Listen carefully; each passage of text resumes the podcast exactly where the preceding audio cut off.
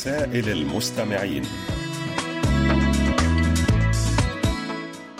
معكم هذا الأسبوع يسري صوابي. أحبائي وأصدقائي في كل مكان السلام عليكم ورحمة الله وبركاته. هيا نبدأ حلقة جديدة من برنامجكم المحبب رسائل المستمعين.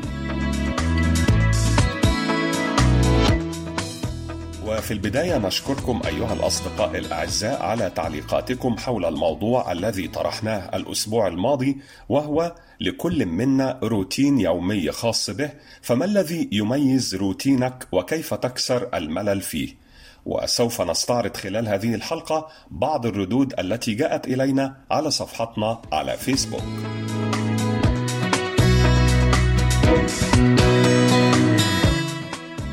اكتبوا لنا أيها الأصدقاء على صفحة القسم العربي على فيسبوك وأيضا إذا كان لديكم مقترحات بأفكار ترغبون في مناقشتها عبر البرنامج أرجو منكم إرسالها إلى بريد القسم العربي أو إلى ركن رسائل المستمعين.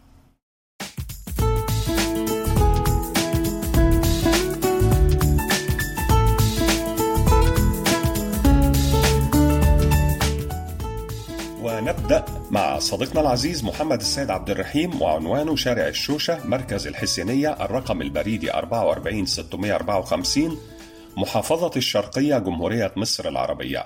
وتحت عنوان معاملة الناس يقول لا تعتقد أن الناس نوع واحد فلكل إنسان طبيعة مختلفة عن الآخر. فحاول دائما أن تتحدث مع الناس بما يستمتعون ويهتمون. هم بسماعه وليس بما تستمتع أنت بقوله. وتأكد أن أول لقاء يطبع 70% من الصورة عنك وعن شخصيتك. فعامل كل إنسان في لقائك الأول به وكأنه اللقاء الأول والأخير. وكن دائما كالنحلة تقع على الطيب وتتجاوز الخبيث. وتذكر أن لكل إنسان مفتاحا ومعرفة طبيعة الإنسان تدلك على معرفة مفاتيحه وشخصيته. ومهما بلغ الإنسان من النجاح إلا أنه يبقى بشرا يطرب ويفرح لكلمات وعبارات الثناء. فحاول دائما أن تشعر من حولك بقيمتهم بحيث تظهر لهم الاهتمام لتملك قلوبهم فيحبونك ويحترمونك. واحذر من أن تكسب المال وتفقد الناس فإن كسب الناس طريقة لكسب المال. وعامل الناس على أنهم بشر لا على أشكالهم أو أموالهم أو وظائفهم. نواصل أحبائي مع الصديقة العزيزة رسل عبد الوهاب من العراق.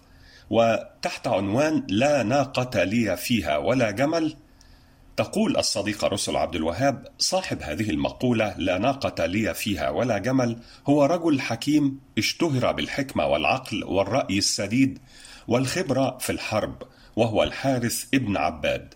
حتى إن الجميع كان يلجأ إليه في حل الخلافات ونصرتهم وهو ما فعله بنو شيبان حين لجأوا إليه طلبا منه أن يقف بجانبهم ضد عدوهم وهم قبيلة تغلب.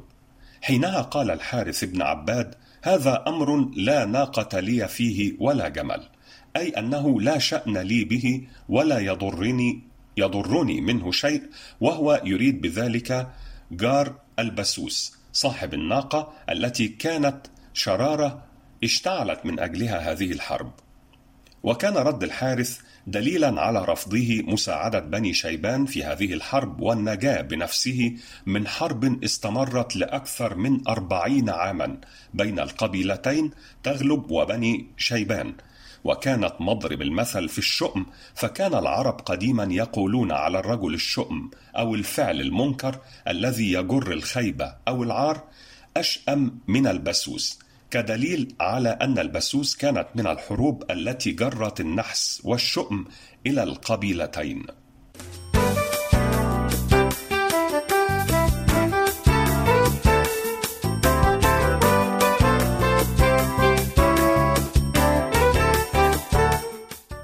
الآن أحبائي وأصدقائي لدينا مساهمة من الخل الوفي إدريس بودينا المقيم في مدينة بيتسبرغ في الولايات المتحدة الأمريكية وتحت عنوان فوائد القرع. كتب يقول يعتبر القرع من الخضروات الموسمية التي تظهر في فصل الخريف فقط وهناك أنواع مختلفة من عائلة القرع أشهرها القرع البرتقالي الكبير الذي يتوفر بكثرة في هذا الشهر ويجهل الكثيرون فوائده الصحية العديدة.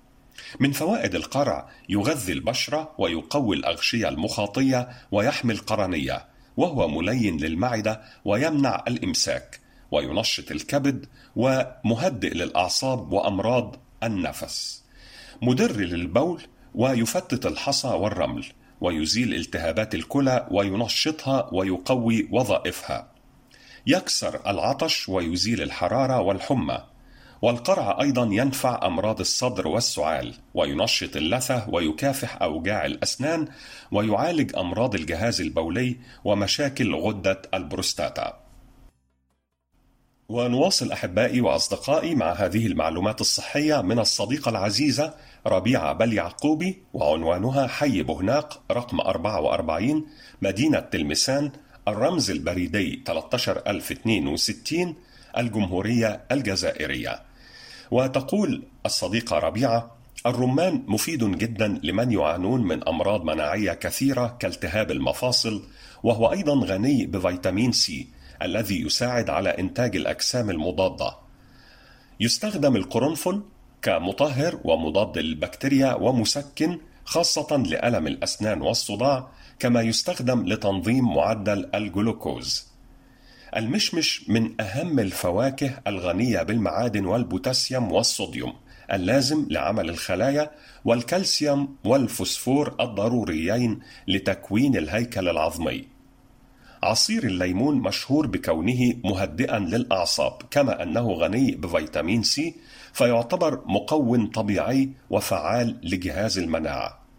التمر مقوي عام للجسم ويعالج فقر الدم ويمنع اضطراب الأعصاب لما يحتوي عليه من نسبة عالية من السكر والبوتاسيوم.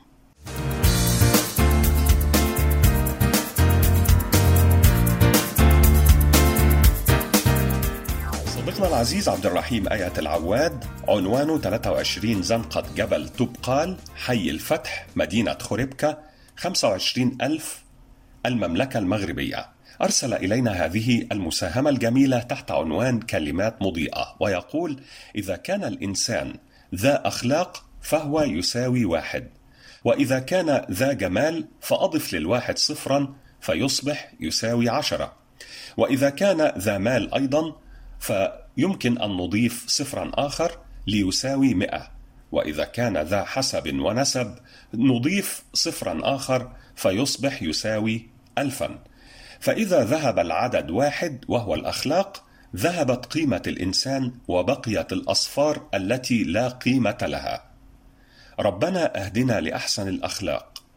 كن مع الله ولا تبالي ومد يديك إليه في ظلمات الليالي. وقل يا رب ما طابت الدنيا إلا بذكرك ولا الآخرة إلا بعفوك ولا الجنة إلا برؤيتك. مهما اختفت من حياتك أمور ظننت أنها سبب سعادتك فتأكد أن الله صرفها عنك قبل أن تكون سببا في تعاستك. صافح وسامح ودع الخلق للخالق فأنت وهو ونحن راحلون. افعل الخير مهما استصغرته فلا تدري أي حسنة تدخلك الجنة. من التفاؤل يولد الأمل ومن الأمل يولد العمل ومن العمل يولد النجاح. أخيرا يقول الشاعر الألماني جوتا إن كنجوم السماء لا تمضي في عجلة لكنها تسير سيرا دؤوبا لا يعرف السكون.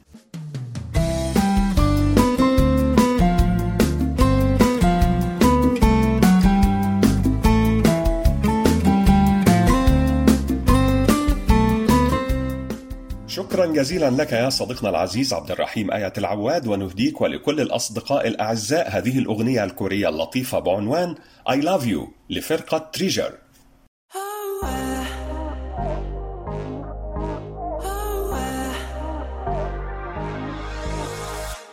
떠올린 네 생각에 머리가 좀 복잡해 깨질 것만 같아 가득한 fantasy 궁금한 mystery 제발 힌트를 줘. 사소한 것 하나까지 널 따라해. 실수한 건 아냐 자연스럽게 yeah. 이미 몸에 깊게 빼인 너란 향기에 중독이 돼 버린 거야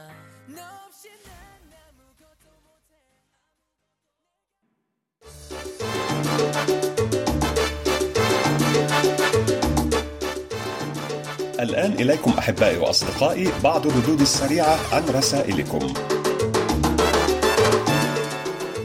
أحبائي وأصدقائي أدعوكم جميعا لإرسال تسجيلاتكم الصوتية التي تحتوي على مساهمات أو أشعار أو كلمات كتبتموها بأنفسكم أو حتى مقترحات أو أفكار أو أي رسالة تريدون توصيلها عبر البرنامج.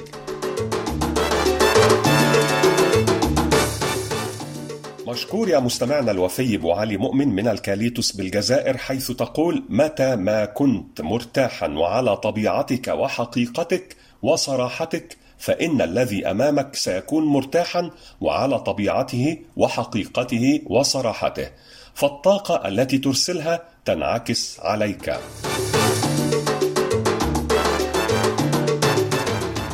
الشكر موصول لصديقنا العزيز عبد الله بوي من السنغال على هذه الطرفة من طرائف جحا ويقول: كان جحا يركب قطارا ثم نزل منه ووضع الحقيبة بالقرب منه وانتظر حضور الشيال، فجاء لص فسرقها وحملها ومشي، فتبعه جحا وهو فرحان فلما اقترب من منزله أخذ الحقيبة من اللص وقال له أشكرك يا سيدي فقد حملت لي الحقيبة من غير أجر.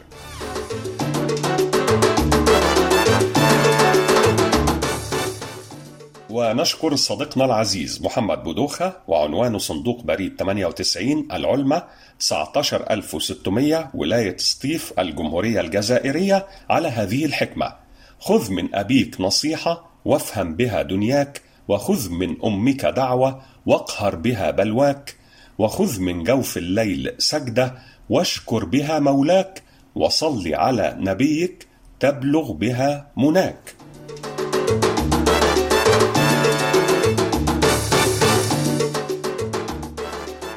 وأخيرا ألف شكر لك يا صديقتنا المخلصة والراصده الرسمية أوج شيماء من العاصمة العراقية بغداد على هذه الكلمات. اختر شخصا يكون لك مثل الصدى كل ما تقدمه له من جمال يعيده إليك.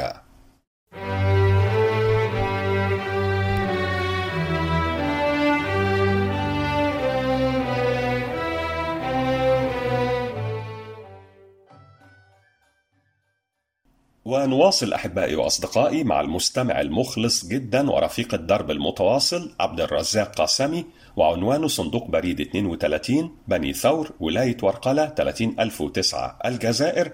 ويحدثنا هذا الأسبوع عن اليوم العالمي للأراضي الرطبة ويقول يحتفل العالم يوم الثاني من فبراير شباط من كل عام باليوم العالمي للأراضي الرطبة وذلك بمناسبة التوقيع على اتفاقية الأراضي الرطبة في مدينة رامسار في إيران في عام 1971 ومنذ عام 1977 تحتفل في هذا اليوم المنظمات الحكومية وغير الحكومية لتوسيع وعي البشر بأهمية الأراضي الرطبة في حماية البيئة والتنوع البيولوجي. وتعتبر اتفاقية رمسار للأراضي أو المناطق الرطبة أقدم اتفاقية عالمية في مجال البيئة وهي بمثابة إطار للتعاون الدولي والقومي للحفاظ والاستعمال العقلاني للأراضي الرطبة ومصادرها. حيث وضعت في عام 1971 في مدينة رمسار الإيرانية ودخلت حيز التنفيذ في الحادي والعشرين من ديسمبر من عام 1975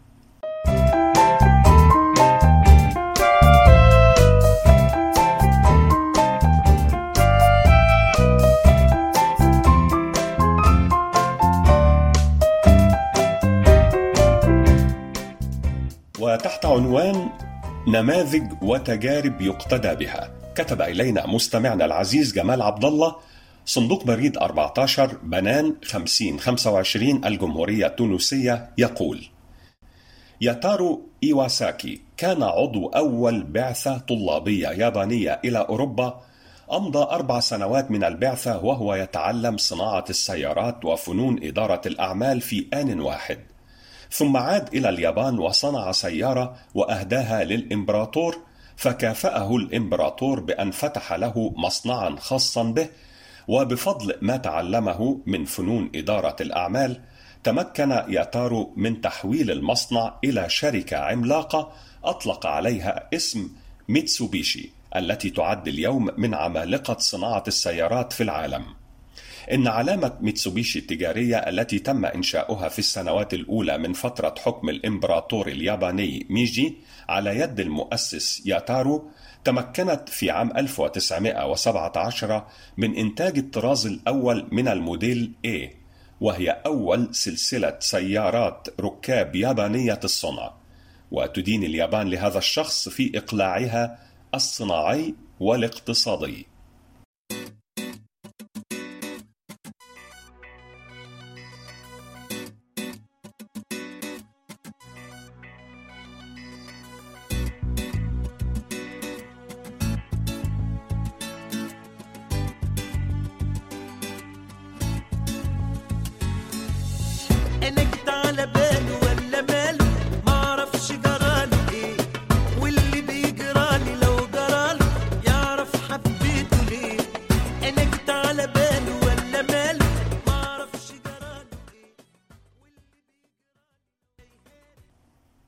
أحبائي وأصدقائي لدينا هذه الحكم والأقوال الجميلة عن الصمت من الصديق العزيز قميدي محمد وعنوان أغبال دائرة قرايا ولاية تيبازا 42035 الجزائر.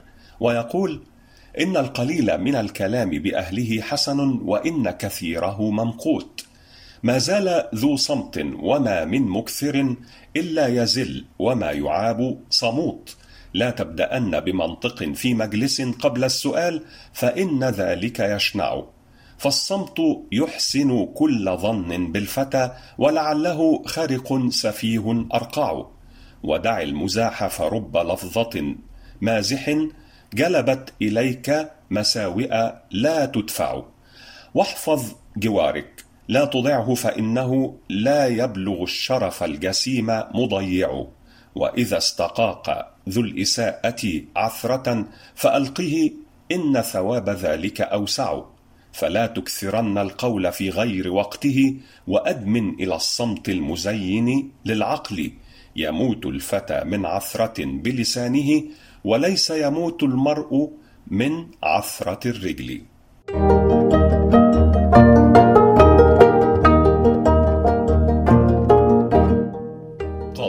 الأسبوع.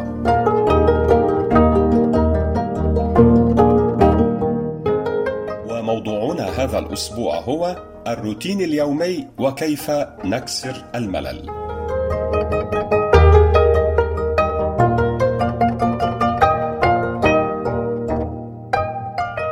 كيارا تقول بصراحة أنا أكسر روتيني بتصفح وسائل التواصل الاجتماعي أو الاستماع للأغاني. قاسم عبد القادر يقول لم أكن يوما أطمع لأن أكون أبا ولكن تزوجت وولدت لدي بنت سميتها شهد وقد أصبحت هي روتيني الدائم. إلهام يون تقول الملل شعور غير مريح ويبعث على الاكتئاب ويجعلني أنظر للحياة نظرة سلبية وسوداوية ولكسره أقوم بأنشطة متنوعة كالقراءة أو تجربة نوع جديد من الوصفات اللذيذة أو مشاهدة مقاطع فيديو فكاهية على يوتيوب.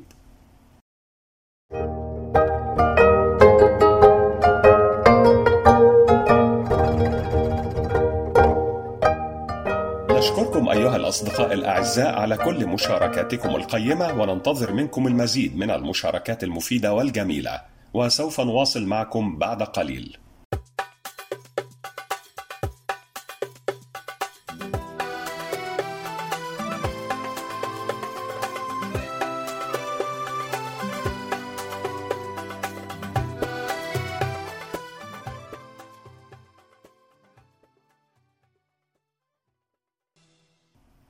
أحبائي وأصدقائي وصلتنا رسالة جميلة من الصديق الحدادي أسعد يقول فيها إعجابي بكوريا ليس وليد اليوم بل إنه يعود إلى سنين مضت. ويرجع الفضل في ذلك إلى السينما الكورية الرائدة التي عرفتني على بعض جوانب ثقافة كوريا وعادات وتقاليد شعبها بحيث أصبحت معجبا بكل ما هو كوري. وبما أنني صديق جديد لإذاعتكم وددت أن أحدثكم عن الصداقة وذلك من زاوية فلسفية.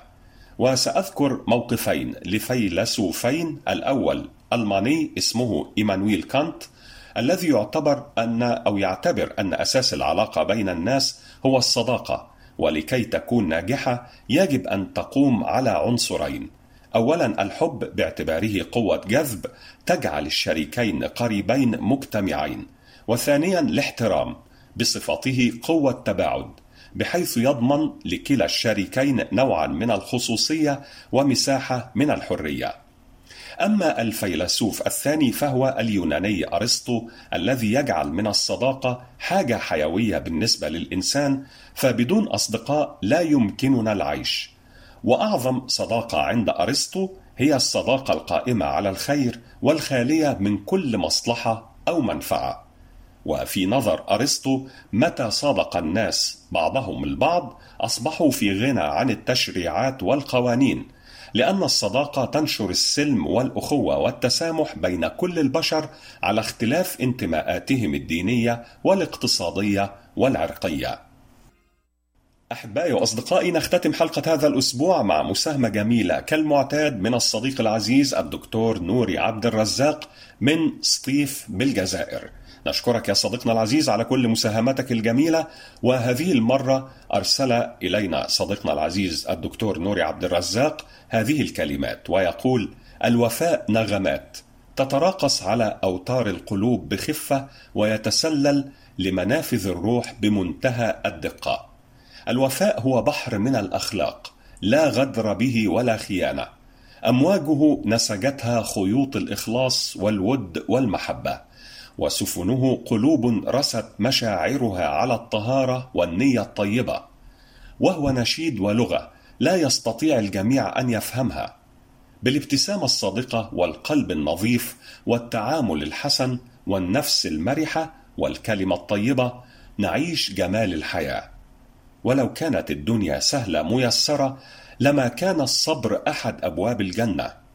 وقد قيل لأحد الصالحين ما هو الصبر الجميل؟ فقال أن تبتلى وقلبك يقول الحمد لله.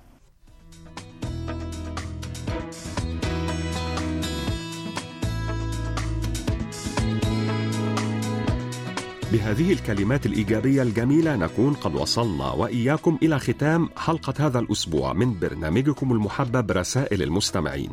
إن شاء الله نلتقي في مثل هذا الموعد الأسبوع القادم وحتى ذلك الحين إليكم تحيات مخرجة البرنامج لؤلؤة بيجونغ أوك وتحياتي يسري صوابي.